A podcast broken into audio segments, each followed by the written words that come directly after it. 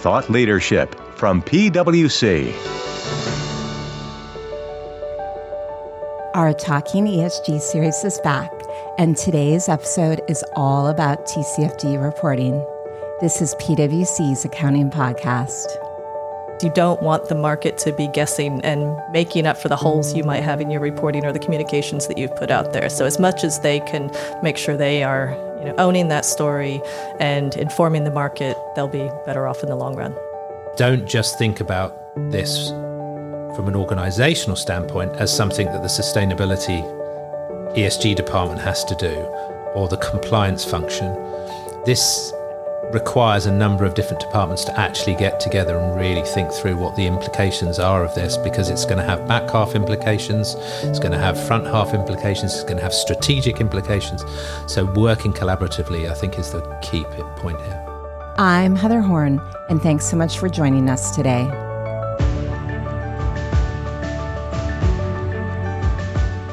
The climate related disclosures contained within the big three ESG reporting proposals those are the ones from EFRAG, the ISSB, and the SEC are all modeled after the Task Force on Climate Related Financial Disclosures, also known as the TCFD framework, making this framework an important common baseline of understanding for many companies and especially for people who will be charged with ultimately preparing disclosures in line with any of these proposals. And yes, financial reporting departments, I'm talking to you. As many of you may know, the UK is the first major economy to mandate climate related disclosures in line with TCFD, although some other countries are also looking at adopting these requirements. These requirements in the UK came into effect for public companies for the year beginning January 1, 2021, which means that reports from these companies were available for the first time in 2022. Earlier this year, specialists from PwC UK's corporate reporting team compiled a report reviewing some of these filings and providing highlights and observations from the first 50 companies to report under the rules. From striking the balance between risks and responses to clearly articulating the F or financial impact within the framework, this report provides a number of focus areas for companies looking ahead to potential reporting. Today, we're bringing these specialists straight to you so you can directly hear from them some of the lessons learned. Mark O'Sullivan, PwC UK's head of corporate reporting, led the creation of the report, which is titled The Green Sheets of TCFD Reporting and is linked in the show notes. I highly recommend you check it out. Mark is joining us along with Hilary Eastman, PwC's Director of Investor Engagement who will help provide some of the investor perspectives related to this year's batch of TCFD reporting. And of course, given the three of us were together, we definitely strayed into some other areas of ESG reporting. There's a lot we discussed, so let's get started.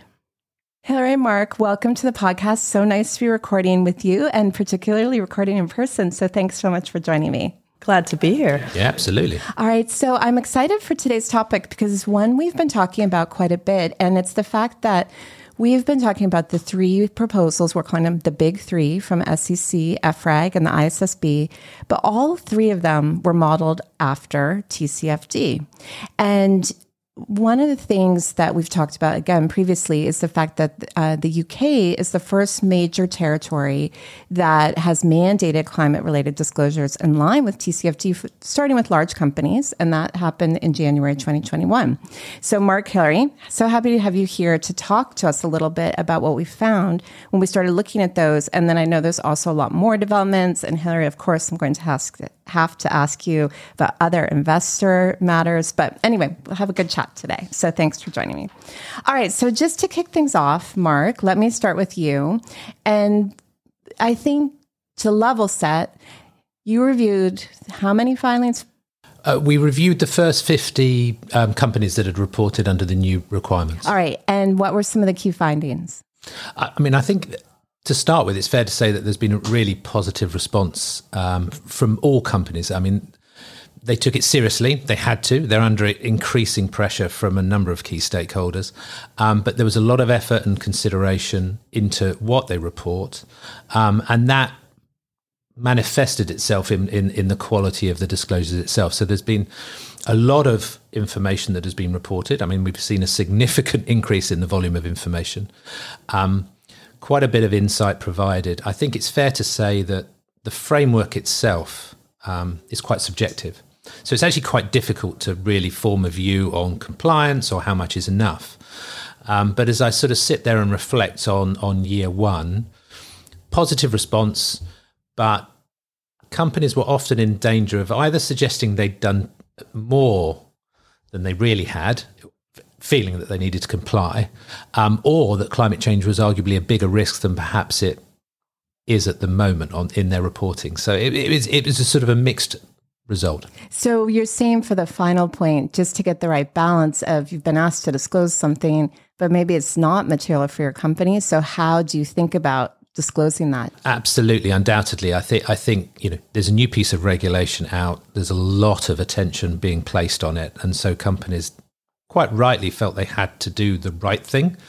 Um, and I'm sure we'll come back to it in part of the discussion. But there is that question hanging over it about whether they'd got the right balance in their disclosures. So, one of the things that, that, you said, Mark, that was interesting is it's hard to assess compliance. And maybe that's an advantage, maybe with some of the new reporting regimes, that there are more metrics than otherwise in there. But I know we're going to get into this later, but some of the um, oversight bodies in the UK did take a look at those uh, reports and they had their own own findings, but TCFD itself also did benchmarking of reporting around the world, not just in the UK. And one of the couple key uh, statistics I'd like to share. So 3,800 companies are providing TCFD aligned reporting, at least enough to be sharing their information with the TCFD. Like I think we know the number is likely much higher than that. But one of the things that, again, the TCFD said itself is it believes that the growth is due to investor demand for companies report in line with those recommendations. And in particular, the task force cited Climate Action 100 Plus uh, 700 investors with over 68 trillion in assets that are engaging large GHG emitting companies to report in line with TCFD. And CDP announced earlier this year that over 680 financial institutions with more than 130 trillion in assets have asked over 10,000 companies to disclose through CDP, which is aligned with TCFD. So lots of numbers there, but I think just again showing a lot of momentum. But as a takeaway, I think we're at least seeing that it seems like this is all coming, or not all coming, but a lot of it's coming from a pressure from investors, perhaps maybe some broader global pressures as well. But Hilary, what are some of the perspectives that you're seeing coming out of this first reporting cycle? Yeah, investors are definitely interested in climate risk and how it's affecting business. I think there's the issue of, you know, climate change is seen to be happening and they need to know what's going to happen to the companies that they're invested in and how well they're managing that. So overall, they welcome, you know, and for years have welcomed the TCFD recommendations and are glad to see it starting to be um, put into place in various countries around the world. And I think in also the fact that, as you mentioned, that the the big three disclosure proposals are uh, the climate disclosures are, are largely based on TCFD. That adds some consistency and something that they know and are familiar with, so that um, it helps with the reporting once they see it. They know kind of more how to digest it.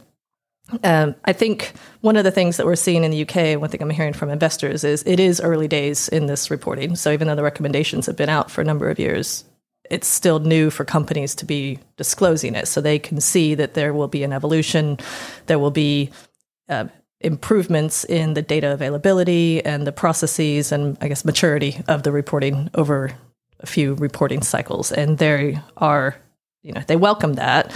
But I think we'll probably see, like we've seen with other areas, that expectations will raise rise quite quickly, and they will, you know, right now they'll say, okay, that's a good first year, that's helpful. Next year I want to see more. Next year I want to see more, and they will start to see, start to be asking for more. And I think they'll also start to see that some companies do more, so the larger companies reporting. So then they'll have probably higher expectations of smaller companies because they'll have been seeing something from one part of the market that they'll kind of expect the other parts to learn from quite quickly.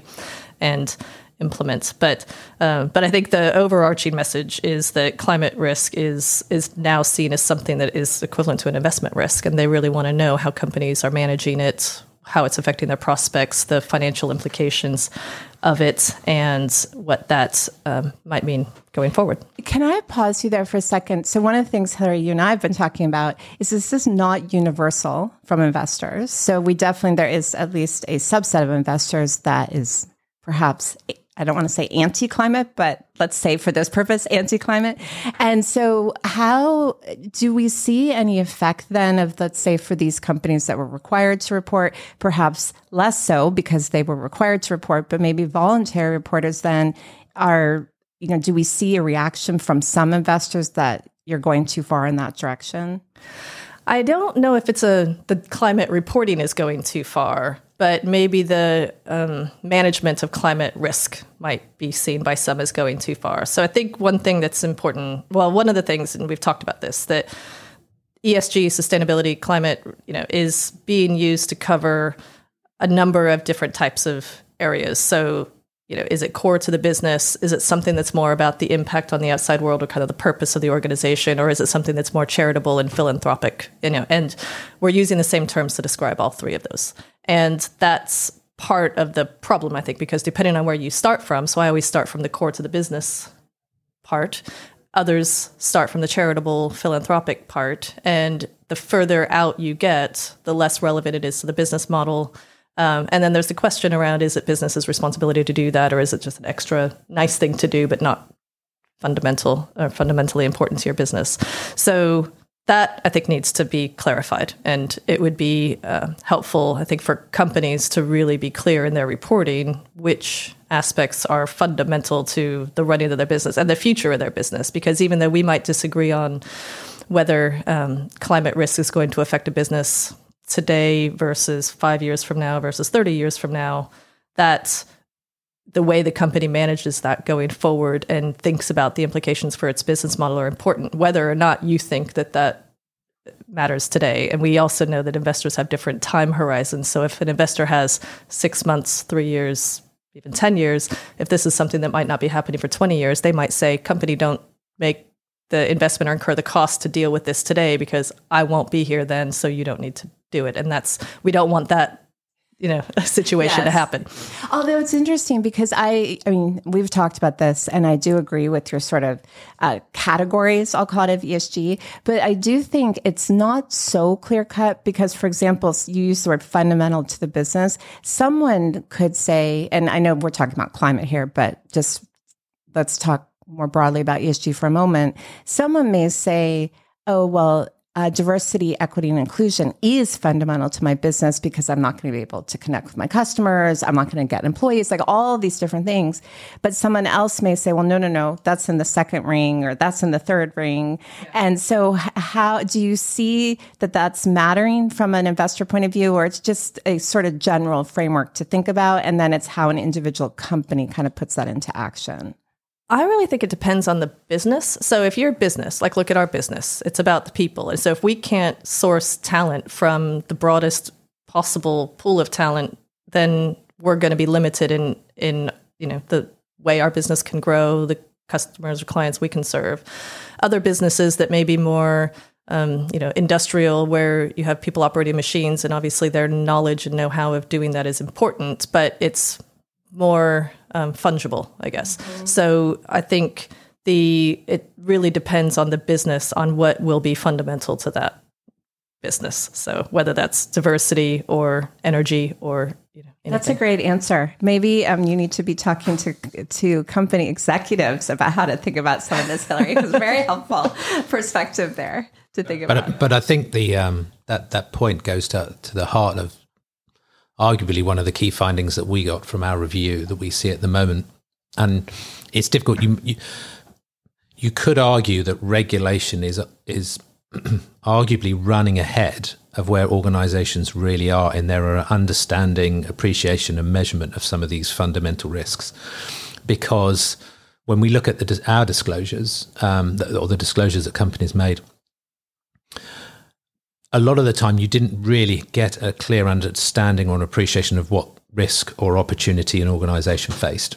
Um, it was reporting for reporting sake, regulatory compliance at the moment, rather than a, a clear articulation of the risk or opportunity itself, which part of the business is most affected by it, over what time frame, and so forth.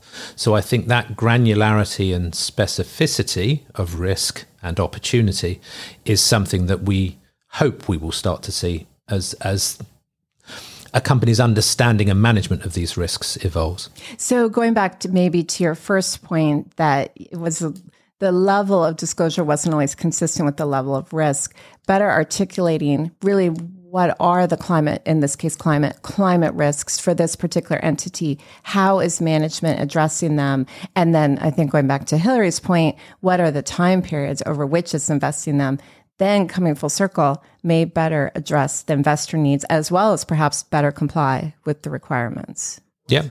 And, and, and, I think one of the challenges again in this whole area is this challenge of linkage. And we can come back to this at you know time and again. But how do how do companies helping the reader better understand how this risk, if we talk about climate, or you mentioned earlier, you know, diversity, inclusion, culture, actually is integral to an organization's corporate strategy, purpose, and, and long term success. That that that creating that clearer connection between these disclosures and the discussion around strategy and risk, I think, is is a is a is an opportunity as much as a challenge for organizations because uh, once that becomes a lot clearer i think you get a better appreciation of, of why your why an organization is focusing on some of these things. Because the reality is some organizations are establishing some quite ambitious carbon reduction commitments or, or targets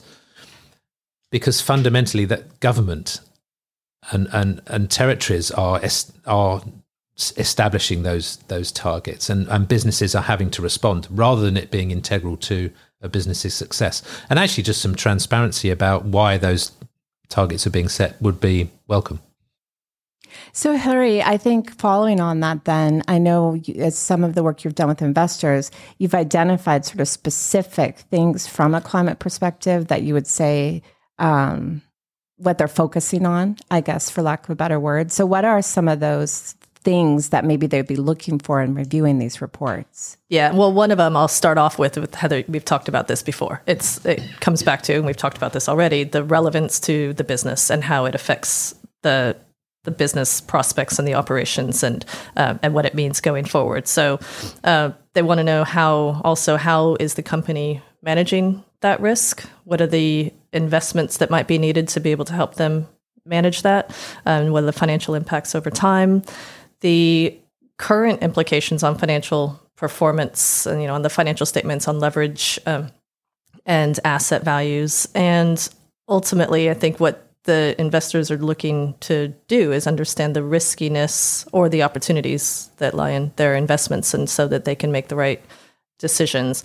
Another point that keeps coming up, and Mark, you alluded to it, is kind of this concept of of impact, or the um, you know investors are some investors are starting to say to me now, well, I see a lot more companies disclosing information about how they're managing climate risk, yet climate still, you know, the earth is still heating up. And, you know, where is the progress actually, is there progress actually being made? Because we can't see it and, and the um, situation seems to be getting worse. So the, that question um, is coming and that is, or that observation keeps happening. Um, so I think that's going to be an area where probably governments and business have to get together to figure out the solution to make sure that the disclosures match the change that's happening. It's interesting because I don't know. I don't know what what you guys think, but it almost feels like organisations are just at the the foothills of this significant issue that's going to be with us for for a, a number of years. So companies can't possibly get things right first time. You know, their understanding is going to change. Um, their management of this issue is going to change. Um, and how their reporting tells that story. They won't get it right in year one. The risks they identify won't be the right risks. The potential impact won't be the right impact. So, how they give a sense of the uncertainty and the assumptions um, and, and their plans and the progress they make. I think that will become far more important than it than it is at the moment. A lot of the, the focus this moment tell us the risk, tell us the potential impact, but actually, it's taking the, the, the reader, the investor, on that journey as their as the as their understanding changes, which will become important.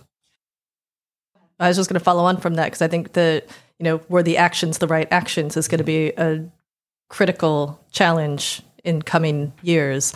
And I think that leads us to greenwashing because there's an issue, you know, question around greenwashing. It's not just, you know, a company omitting something or, or you know, not telling the truth about something related to climate or environmental issues. It's also the risk of being judged in hindsight for something. You might make the right decision today based on the information that you have today, but tomorrow you might find out that that information was actually not correct or you have you know better information that comes to light after mm-hmm. the fact and being judged in hindsight is not ever um, a pleasant experience so i think companies are going to have to think through that and how they explain why things have changed well, and I think it's such a good point. In so many directions we could take that. But when you say this point, um, were the actions the right actions?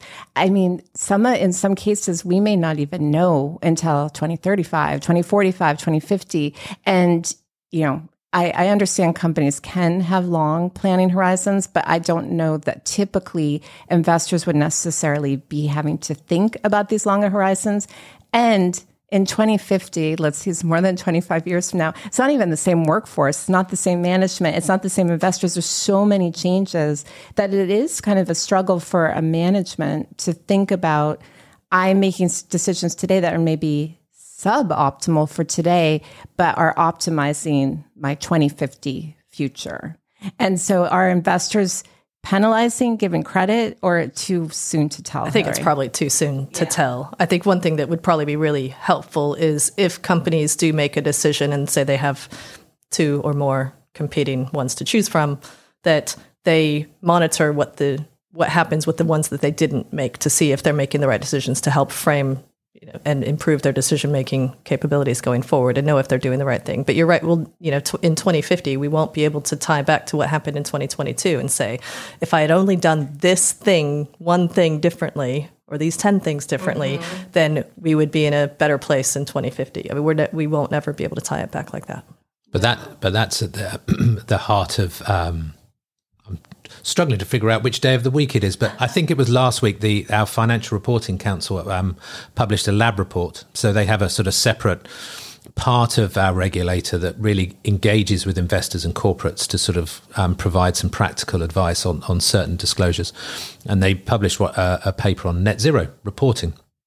Um, and that goes to the heart of the issue that Hilary was was um, sort of talking about the idea that the companies are establishing these ambitious targets with very long term end games, but there's very little transparency about how companies are going to get there, partially because they just don't know mm-hmm. that they need to set these. Coming back to what I was uh, saying earlier about these government targets, they need to be seen to be meeting these targets. But what investors were saying as part of this lab report was we need to get far more transparency about well, what does the commitment actually cover? It's all well and good to say we've got a net zero target, but does it? Which emissions mm-hmm. does it cover? Mm-hmm. Which parts of the business? Over what time frame? Um, how might that evolve? What are the underlying assumptions or uncertainties? Which parts of the business need to be managed, and so forth? Some of that information companies just don't have, and therefore will be accused of greenwashing, which is a little unfair in a lot of cases. They're just still working it through but at least having a, a, sort of a framework from for, for which companies can report. I think that that's a use. It was a useful report from that perspective. So being very clear about the commitments, what's the potential impact that it's going to have, and then how companies can be more transparent about the progress they've made in their performance. So is our performance on track? Does that performance in one year actually marry with what we our plan is? So definitely a, a useful report to look at. All right. And we'll definitely make sure there's a link in the show notes in case our listeners want to look at that, that more.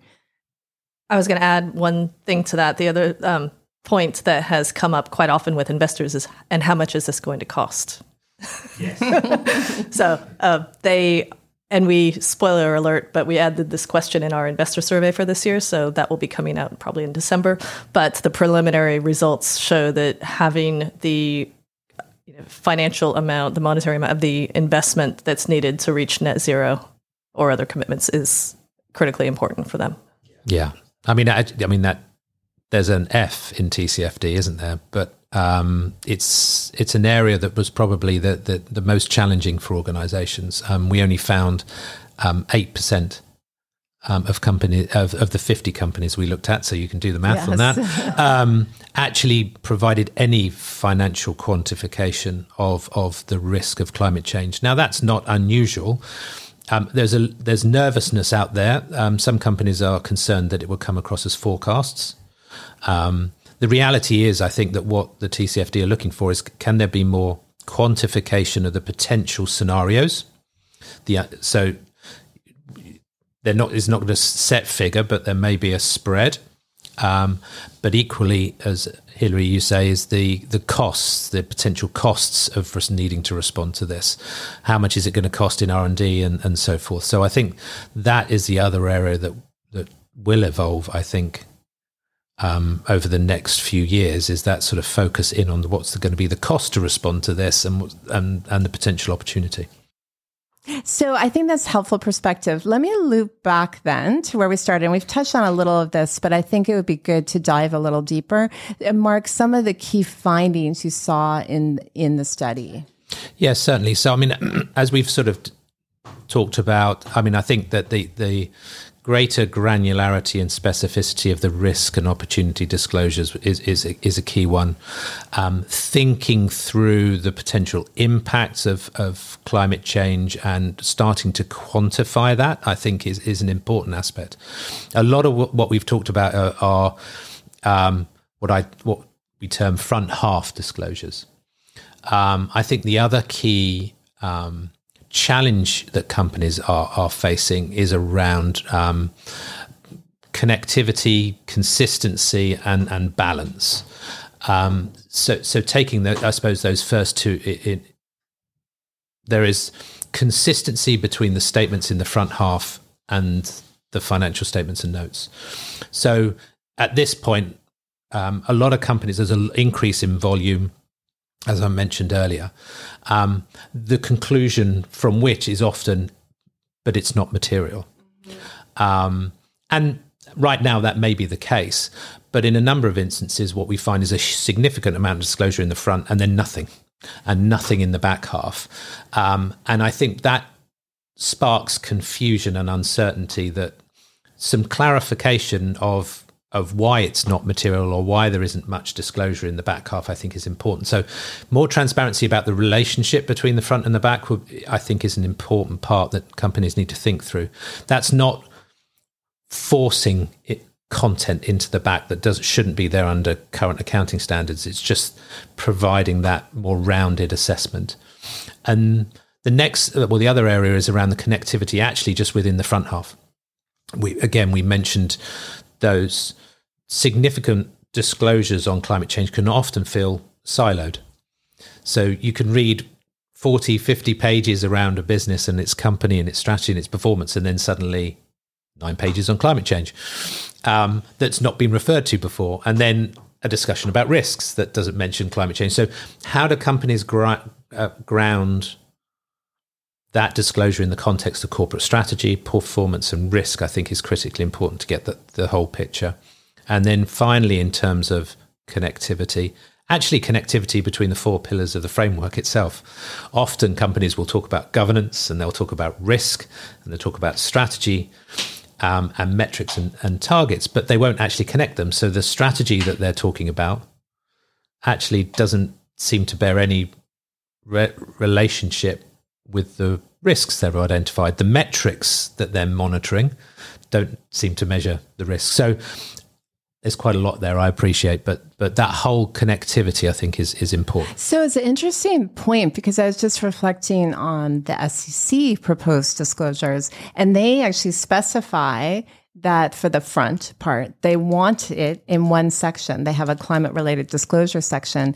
And Mark, what you're suggesting is that actually may be doing a disservice to investors because it's isolating the uh, company's approach to climate risk from everything else it's talking about in, in the front of its uh, statements.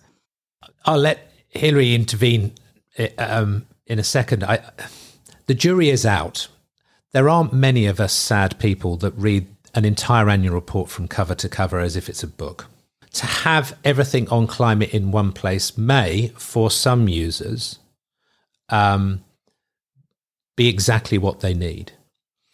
Um, I think the point that we were talking about earlier, which I think can partially be addressed by integrating some of this content in the others, is trying to understand, have, trying to have the context to understand the risk itself. If you're suddenly just reading stuff on climate change that isn't connected to incentive schemes and, and the strategy and what's being communicated to the market, then I think that there's a challenge there. So I, in reality, I think for compliance sakes, you're going to get companies wanting to try and put it all in one place. But but I think hopefully as this becomes more embedded into day to day management of business, uh, I mean its long term success, then integration I think is the way forward. I'd agree with that. I guess with industries that are really significantly affected by climate change, having a separate section would make sense because investors and other stakeholders are going to be wondering what are you doing about this?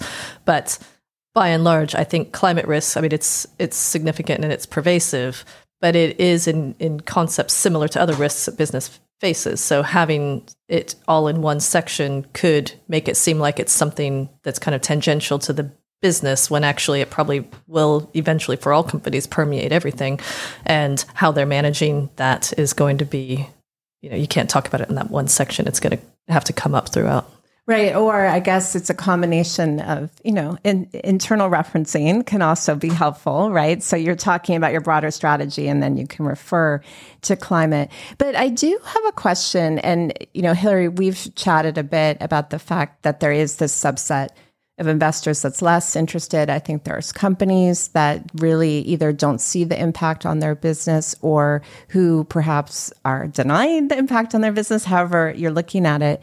And, you know, we've made the comment when it's more embedded in your strategy, it's more part of business as usual.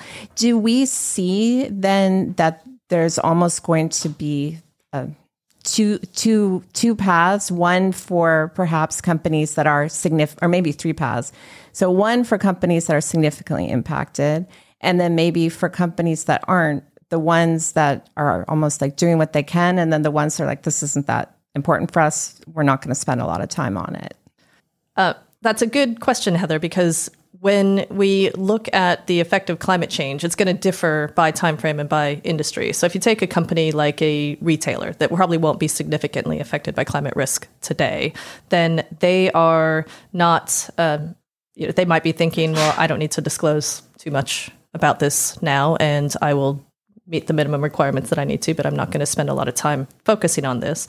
Um, whereas if you get an extractives company or an oil and gas company, utility, they're going to be more affected today than other industries, and that's going to mean that they're going to have to make a lot more disclosure. There'll be a lot more questions asked of them. There will be other industries like agriculture, for example, or other that are affected, but the effect is probably going to increase in the near term more than some other industries.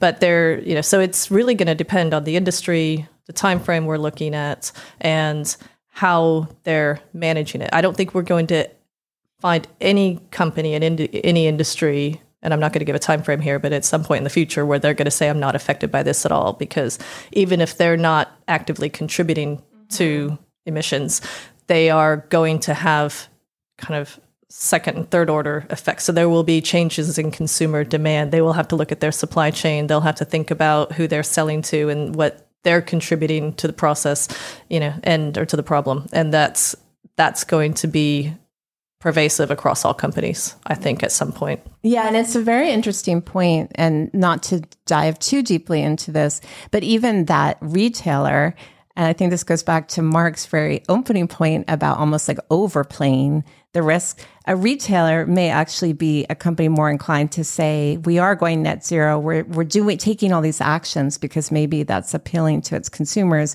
And yet, in the big scheme of things, it's it's very small and it's not really contributing to profit or otherwise. So I do think it's going to take some time, maybe for things to sort themselves out, to people to be better educated, better understand, and the like. Definitely, I think education is a is a really important point, Heather, because we, you know, we are all learning about climate risk. You know, now we all kind of agree that it exists um, and that climate change is well, happening. most of us do. Most, most, but not all. But you know, an increasing number. There is, we don't. It's not a linear process. You know, so it doesn't. Just because now we know that it happens, we don't know what that necessarily means for business, for ourselves, what we as individuals should do. There are a lot of trade-offs. There are things that, you know, you might think that you're making one change, you know, you might put solar panels on the roof of your house, but how long is the life cycle of that solar panel? How do you dispose of it? What are the consequences of that? So there are knock-on effects of every decision that we make and we don't know all of that mm-hmm. it's not easy so i think it's going to be a long long process while we figure that out we already touched on some of that with uh, what's going to happen in 2050 that you've done should have done differently today. Yeah, but, and I guess maybe Hilary, to that point, have you, you know, I know you've been following um, investors and working on sort of investor views for some time. Are there other issues you would equate to this where you have seen where it has such a long time horizon, or is the rest of them more sort of immediate impact?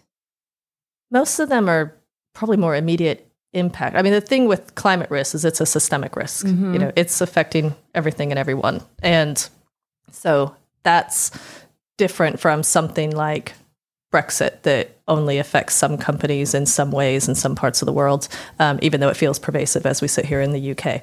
Uh, so, or cyber risk might be another one that's systemic, um, you know, depending on how digitally focused your business mm-hmm. is. So, I think there are analogies, uh, but in a way, climate risk is different just because it affects everything so, one of the questions that I also think is interesting is we spend a lot of time talking about climate change. I mean, I've been doing an entire podcast practically every Thursday for a year talking about disclosures and otherwise, but there's a lot of other things going on in the world and we have spent some time talking about them, but you know, climate is really dominating. I think for many companies, it, in some ways it is. And then even if you look at regulators and proposed disclosures and, and otherwise, we see that. So for example, we see the SEC has proposed rules on cyber and climate. Now, neither have come out yet, but on their timeline, cyber is coming out six months later than climate. We don't know when they're actually coming out. I'm, I'm just saying,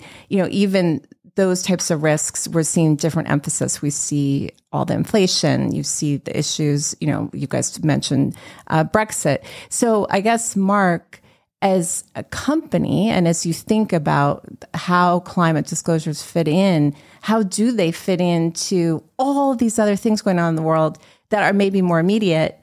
And then climate, we're not sure what it really means. It to me, it, it's potentially the biggest challenge that that the reporting agenda and companies face um, over the next few months and, and, and, years. I mean, we've seen a, a, a 65% increase in the average length of just the strategic report um, um, or company strategic reports over the last five years, dominated by ESG matters and there's no end in sight to regulation.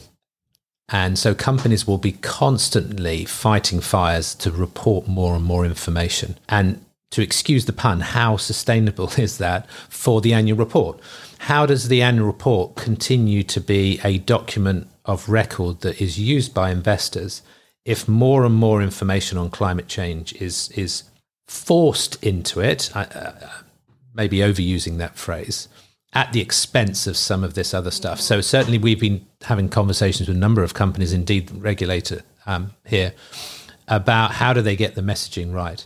How do they focus in on, on, on the short term risks that are really affecting performance in the current year, whilst giving um, a, a, sense of how they are beginning to manage this medium and long term risk? And, and I, there's no magic ball you know there's no sort of obvious answer but i think it's going to be a real challenge. And one of the one of the the solutions i think and i might be shot down for saying it having supported the whole integrated reporting concept for a decade or more is companies making better use of other mediums to communicate some of this information um, and making use of technology to drive users to the right content that they need for the right things and and we're not there yet and, and, I guess I so I think totally agree with those points, and I do think it's a big challenge for companies, both as they think about risks and strategy, as well as then thinking about disclosure.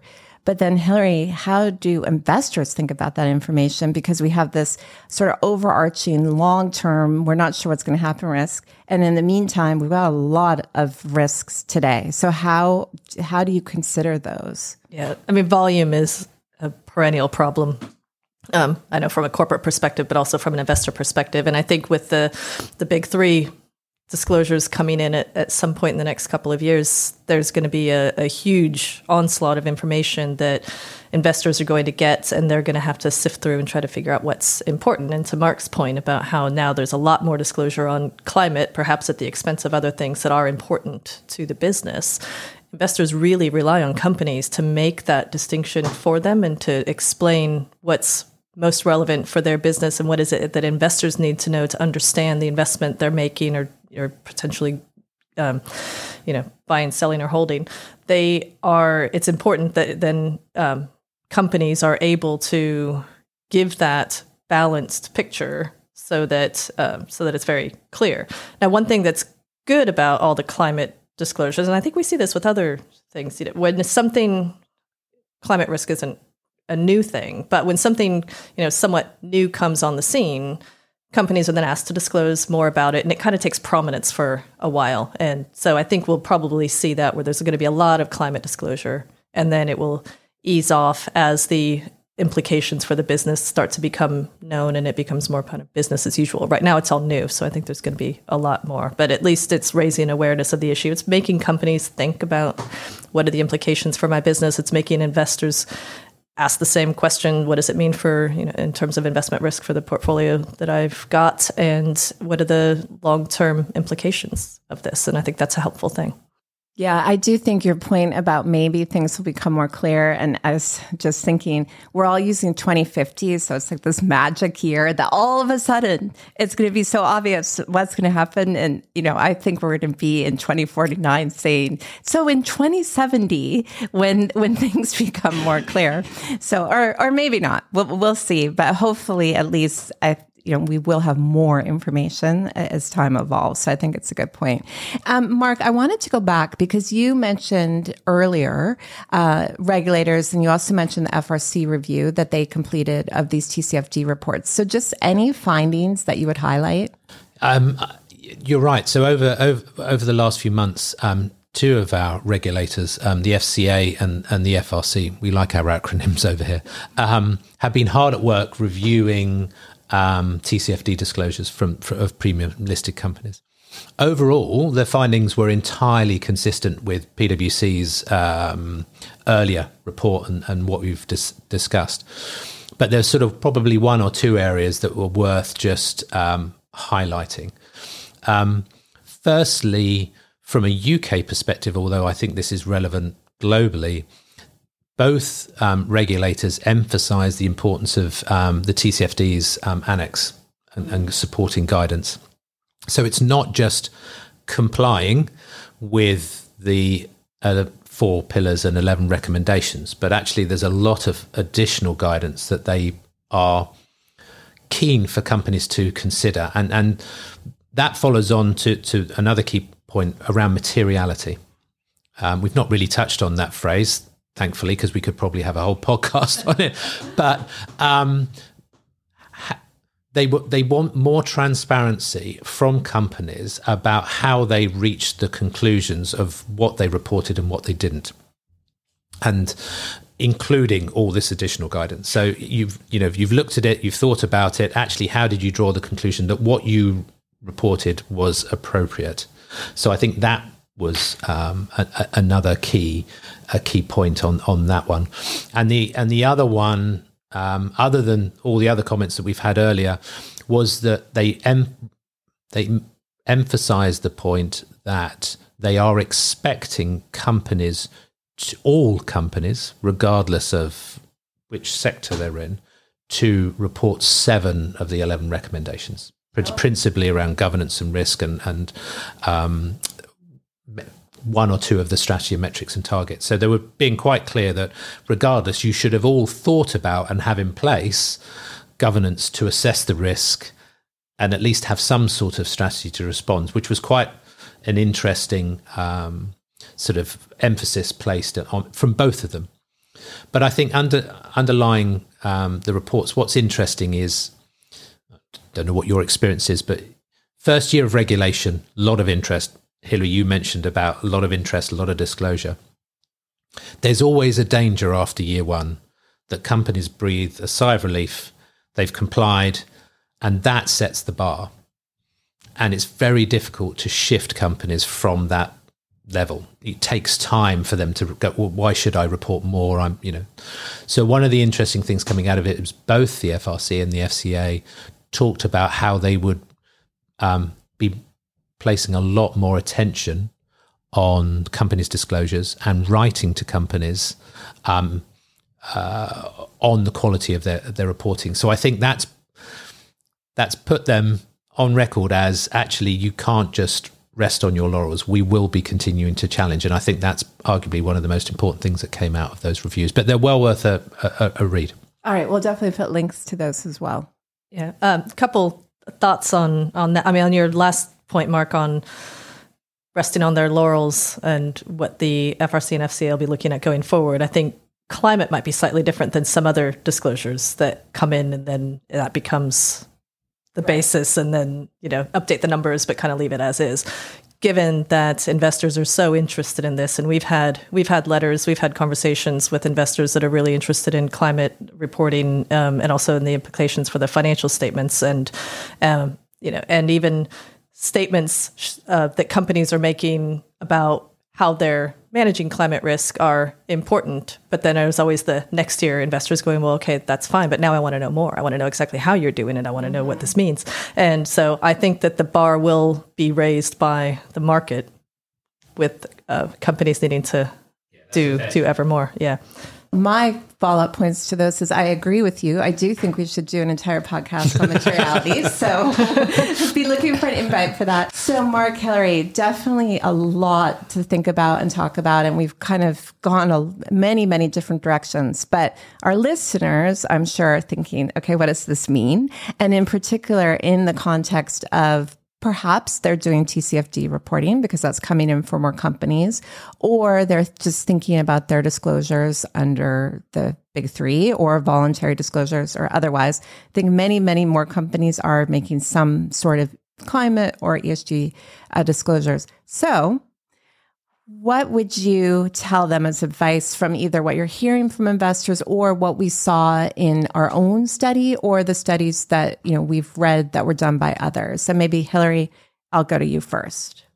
Yeah, I think that's a really good question. The point we made I made earlier about investors wanting to know directly from companies what are the effects of climate change or anything else really. Um, I think it's critical. You know, every time a new accounting standard comes in, companies do these elaborate investor presentations talking about what is the change, what does it mean, what are the new line items, which line items are going and stuff. You know, I think that that kind of disclosure, that kind of presentation for investors and analysts will be really, really helpful because companies are best placed to explain how does what does this mean for my business and to explain it to the market.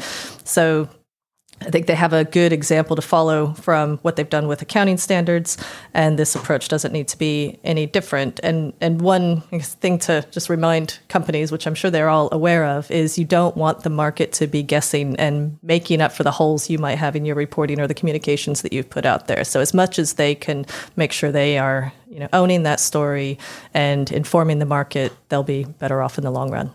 All right, definitely good advice. So, Mark, now it's maybe harder to go second, uh, but I'm feeling sure the pressure. You, I'm sure you have a few thoughts. Well, uh, yeah, I mean, it's difficult to sort of easy, or sorry, it's easy to reel off a long list, but I think some of the key things for companies to really think about, and we've talked about it before um, quite a bit, proportionality or, or providing the right level of information. That's always challenging, but being very clear um, about why it is important making clear connections with other key disclosures to help the reader understand the scale of the risk and being transparent about the I'm going to use the phrase the journey they're on You won't. They won't have the answer in year one. So don't even suggest that you do.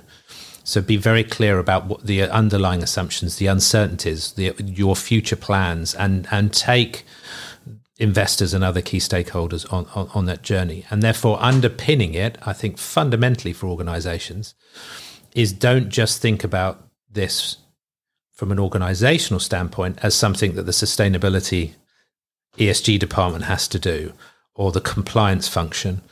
This requires a number of different departments to actually get together and really think through what the implications are of this because it's going to have back half implications, it's going to have front half implications, it's going to have strategic implications.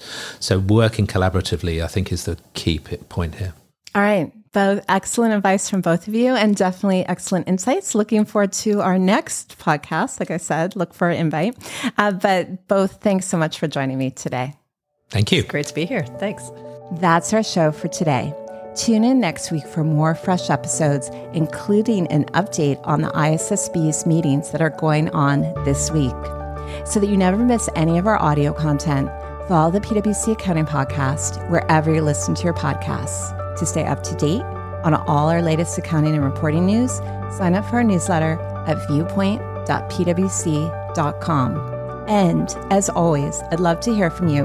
So if you have any feedback, please feel free to reach out to me at heather.horn at pwc.com.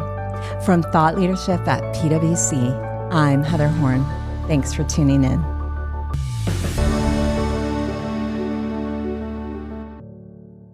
This podcast is brought to you by PwC, all rights reserved. PwC refers to the U.S. member firm or one of its subsidiaries or affiliates, and they sometimes refer to the PwC network. Each member firm is a separate legal entity. Please see www.pwc.com/structure for further details. This podcast is for general information purposes only and should not be used as a substitute for consultation with professional advisors.